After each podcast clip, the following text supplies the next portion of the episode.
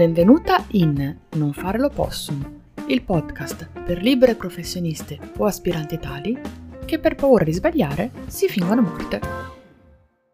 In queste ultime settimane ho preso tantissimi libri, ho lasciato praticamente una fortuna tra acquisti online e acquisti direttamente in libreria e sto facendo un po' diciamo un sunto di tutto quello che ho elaborato in questo periodo. Alla fine di questa prima fase di studio, chiamiamola così, eh, ho individuato o comunque mi sono resa conto che esistono degli approcci diversi alla transizione da dipendente a libera professionista. Approcci più o meno integrati, approcci più o meno brutali, tutti davvero molto interessanti, anche perché tutti molto molto molto adattabili alle diverse caratteristiche delle persone e alle loro diverse esigenze e anche ambiti di applicazione. Oggi ti voglio parlare però del primo, di quello che un po' è il più forse comune di cui ignoravamo il nome, di che abbiamo molte di noi applicate all'inizio. È il cosiddetto approccio Einstein. È il sistema per il quale io dico Einstein teneva il piede in due scarpe. Il famoso scienziato agli inizi del Novecento lavorava negli uffici del governo svizzero dei brevetti. Ci ha lavorato per un bel po' di tempo e mentre lui si occupava di, appunto di lavorare, fare un classico lavoro, no? Lavoro 9-18 da dipendente, nello stesso identico periodo in cui lavorava all'ufficio ufficio brevetti, formulò i suoi più grandi lavori, tra cui quella cosa piccola, proprio relativa, permettetemi la battutaccia, della teoria della relatività. Come ci è riuscito? Allora, sappiamo tutti che fosse un genio, ma la vera genialità in questo caso non è tanto nella mente e nella capacità di fare i conti, ma più che altro nella sua capacità di trovare un metodo che si adattasse alle sue necessità. La posizione che aveva l'ufficio brevetti gli garantiva sicurezza e stabilità economica. I compiti che aveva da assolvere appunto nell'ufficio non erano particolarmente gravosi, non avevano ritmi particolarmente serrati e l'energia che gli chiedeva questa tipologia di lavoro non era poi così tanta. Inoltre era un ambiente super stimolante perché ovviamente lavorando nell'ufficio brevetti veniva a conoscenza di tutte le nuove invenzioni che spuntavano all'orizzonte nei primi del Novecento. Aveva quello che Barbara Sher, eh, nel suo libro Refuse to Choose, definisce un lavoro buono quanto basta. L'approccio di Einstein in cosa consisteva? Consisteva nell'avere una sola attività retribuita sufficiente a mantenerlo lasciandogli così il tempo, le energie, l'ispirazione per conseguire la sua attività secondaria. Tutto questo soprattutto all'inizio senza monetizzare un tubo, quindi all'inizio per pura passione. Questo sta di fatto che è un ottimo modo, per esempio, appunto, per chi deve fare una transazione e iniziare a capire se l'idea che ha avuto, se la percezione che ha avuto ha effettivamente senso. Alcuni definiscono questo sistema soffocante, per altri invece viene definito più liberatorio. Secondo me non è un approccio per tutti e di fatti poi nelle prossime settimane ti parlerò delle altre tipologie di metodi che ho individuato e che secondo me possono accogliere persone differenti. Ti dicevo, per alcuni l'idea di, re- di relegare la propria idea di un nuovo lavoro alla sera, nei weekend, nei ritagli di tempo è inaccettabile. Ti dico, io e altre persone, molte altre persone che conosco, abbiamo iniziato esattamente in questa maniera. L'abbiamo fatto quando potevamo, l'abbiamo fatto al meglio di quello che potevamo quando potevamo e onestamente io non tornerei indietro, non cambierei metodo di approccio alla transizione perché per me, per come sono fatta io, per le necessità che aveva anche la mia famiglia in quel, in quel determinato momento, la stabilità economica era importante, quindi potermi dedicare, poter dormire la notte serena sapendo che i conti di casa erano in ordine, che io non dovevo preoccuparmi di tenere la baracca in piedi fin dall'inizio, mm, onestamente mi ha dato una, un certa, una certa leggerezza. Certo, è stato indubbiamente un privilegio questo lo, lo, dico sempre e lo riconosco senza, senza indugio. Sta di fatto che io non tornerei indietro. Per altri, invece, questa opzione eh, del tenere il piede in due scarpe è veramente un, un una spada di Damocle. Molti preferirebbero morire di fame passare, piuttosto che passare 40 ore a settimana eh, o 20 o 30 a fare qualcosa che non immaginano possa coinvolgere totalmente quelli che sono e quello che fanno.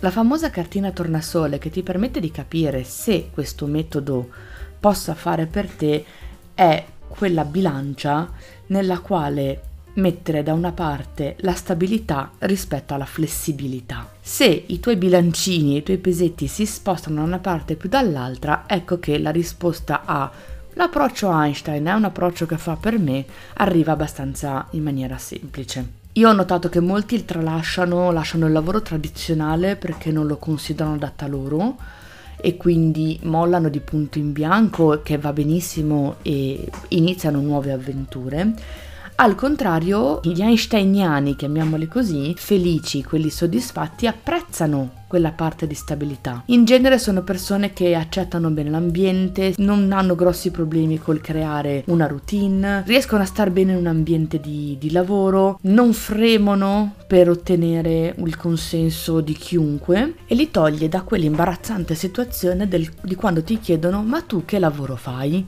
Perché hanno una risposta semplice, abbastanza, fra virgolette, convenzionale a una domanda che chi ha tanti interessi, chi ha in mano più opzioni per la propria vita lavorativa, di solito rimette piuttosto a disagio. E anche questo te lo dico per esperienza personale. Gli einsteiniani sono anche quelli che affascinano molto durante le feste, durante i ritrovi e via dicendo, perché sono quelli che hanno tantissime passioni, sono quelli di cui ti, che ti possono parlare del loro nuovo progetto per ore e incuriosendoti e facendoti sentire assolutamente parte di quello che gli sta frullando in testa. Quindi devo dire che sono anche una categoria molto molto molto interessante con cui confrontarsi e con cui parlare. Ecco, gli einsteiniani che da dipendenti vogliono passare a eh, lavoratori autonomi eh, sono appunto quelli che hanno un lavoro buono quanto basta, quindi quel tanto che gli serva perché possa alimentare il resto della loro vita. In un'epoca moderna rispetto all'epoca di Einstein questo mi rendo conto che sia sicuramente più difficile e richieda sicuramente più sacrifici. Non è un'ipotesi eh, che io mi sento di mm, dire no, guarda, eh, devi lasciare il lavoro e, e metterti in proprio. È una cosa che io non dico mai. Io non consiglio mai a nessuno di lasciare di punto in bianco quello che sta facendo per gettarsi a capofitto in qualcos'altro. Eh, vado un po' controcorrente in questo, credo che si richieda più energia energie sicuramente, ma richiede anche più motivazione e soprattutto richiede di avere le idee abbastanza chiare da poter davvero spostarsi da una parte all'altra senza poi doversi guardare indietro e dire ma accidenti a me se avessi aspettato ancora tot. Si può essere einsteiniani desiderando soltanto un lavoro da libera professionista e quindi escludendo la parte di lavoro dipendente? Per tua grande sorpresa, sì, è assolutamente fattibile ed è fattibile in questo modo. È fattibile se eh, riesci tra tutte le tue competenze, tra tutte le tue abilità, tra tutti i tuoi modi di ragionare super personalizzati a trovare una conoscenza così definita specialistica. Per esempio, SEO, programmazione, sviluppi siti web, grafica, analisi, ecco, in genere queste sono attività abbastanza solide che tu puoi trasformare in consulenze, in offerte ben specifiche delle tue appunto abilità a prezzi ben stabiliti e che funzionano in come il lavoro da dipendente perché hai un'entrata a quel punto fissa, riesci a fare dei contratti ehm, abbastanza solidi da avere un'entrata fissa e in modo tale nel frattempo da poter sviluppare le altre 8750,2 idee che hai avuto. Questo perché nell'approccio Einstein la stabilità economica rimane comunque il fulcro del sistema.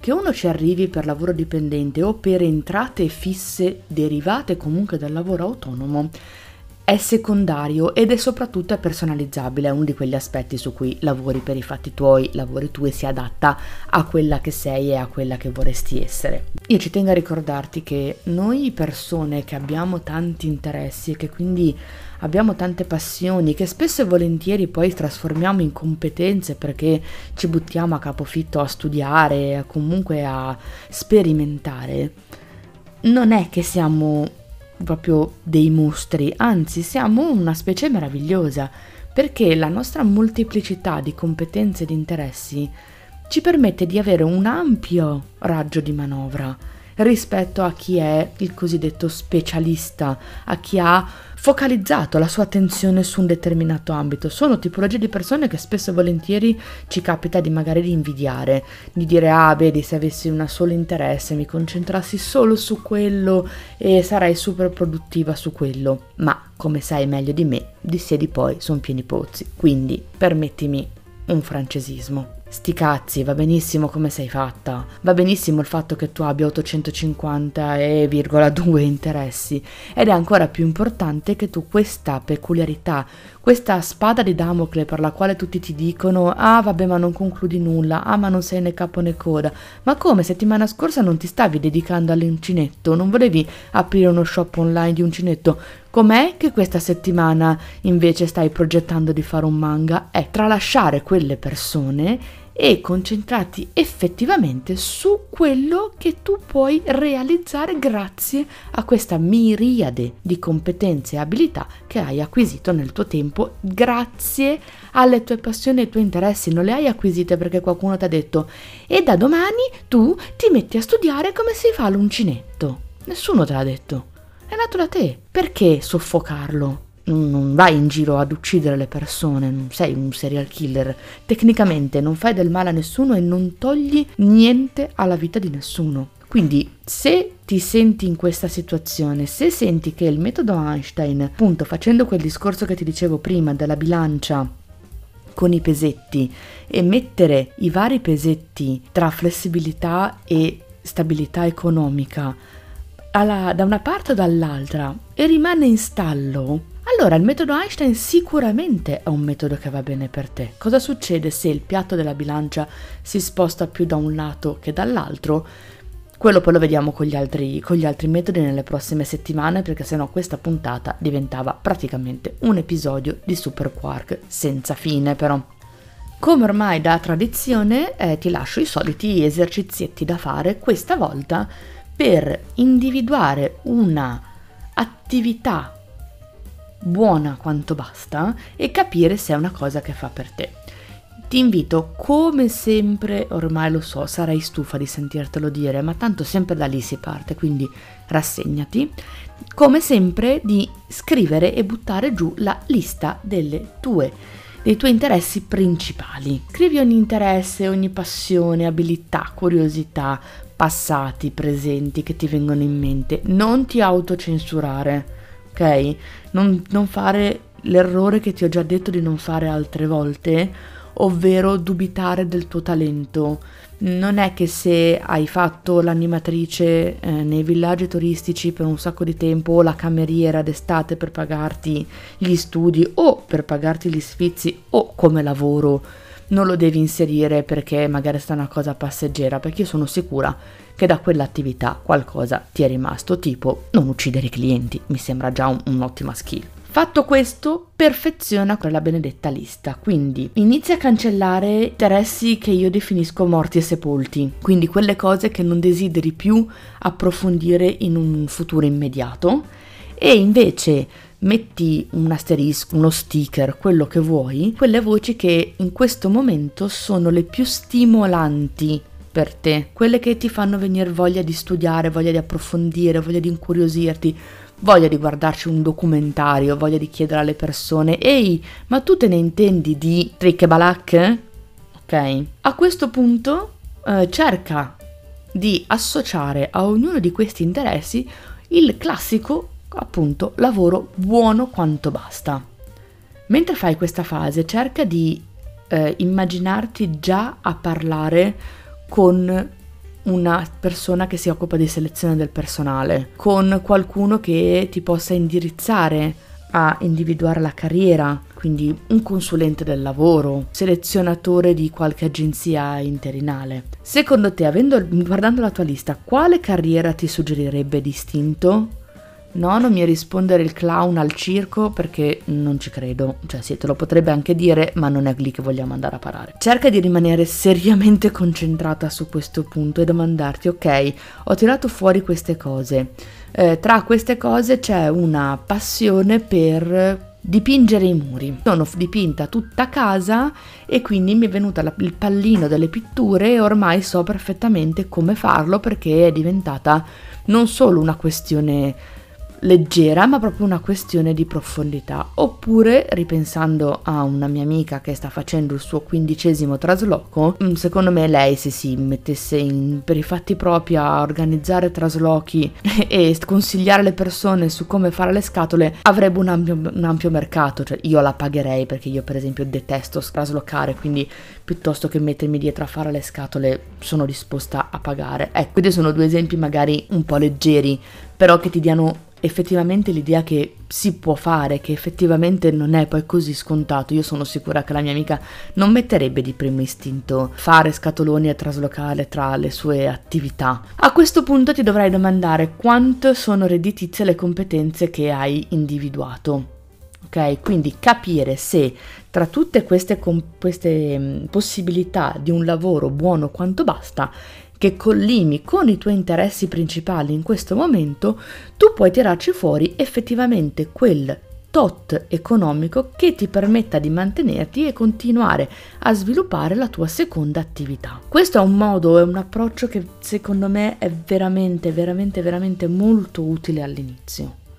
È l'approccio con il quale fai le cose sempre con consapevolezza e sempre con un minimo di programmazione, quindi non andare allo sbando così, alla ricerca mm, del lavoro perduto o della soluzione perduta. Se in questo momento tu non te la senti di investire tutte le tue benedette energie in un lavoro da libera professionista, ti ripeto, va bene, trova quel lavoro buono quanto basta che ti permetta di investire tutto quello che riesci, quello che puoi e investire non solo economicamente, ma come tempo, come energie, come testa, in quello che vuoi trasformare nella tua attività principale.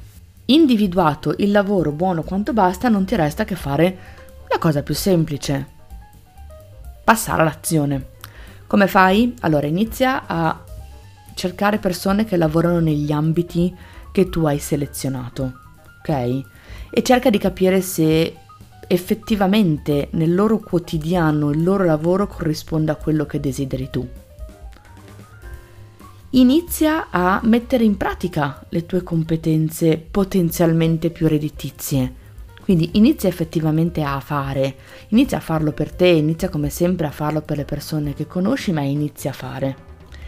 E dopodiché, se punti a un lavoro buono quanto basta da dipendente, allora metti mano al curriculum evidenziando e puntando l'attenzione su questi aspetti sui quali tu sei disposta per le quali tu sei disposta a essere pagata e sei disposta a sacrificare parte del tuo progetto da libera professionista per dargli più forza, per darlo, per vivertelo meglio. Non è detto che tu ci possa riuscire alla prima, non è detto che tu ci possa riuscire alla seconda, ma non è neanche detto che tu debba fallire per partito preso. Bene, allora anche oggi siamo arrivate alla fine di questa puntata. È un po' di tempo che non lo faccio, quindi prima di andare via, di chiudere, chiudere l'app e andare a fare cose differenti, ti ricordo di ehm, seguire e mettere attivare la campanella per i prossimi episodi quando escono per avere degli approfondimenti su tutti questi discorsi che ti faccio, io ti consiglio di iscriverti alla newsletter che è generalmente settimanale, tanto quanto il podcast, quindi non troppo invasiva. Per ogni domanda, dubbio, incertezza e perplessità ti aspetto nei direct di Instagram o nella mail e l'indirizzo lo trovi qua sotto. In ogni caso, fino al prossimo episodio, mi raccomando, non fare l'opossum.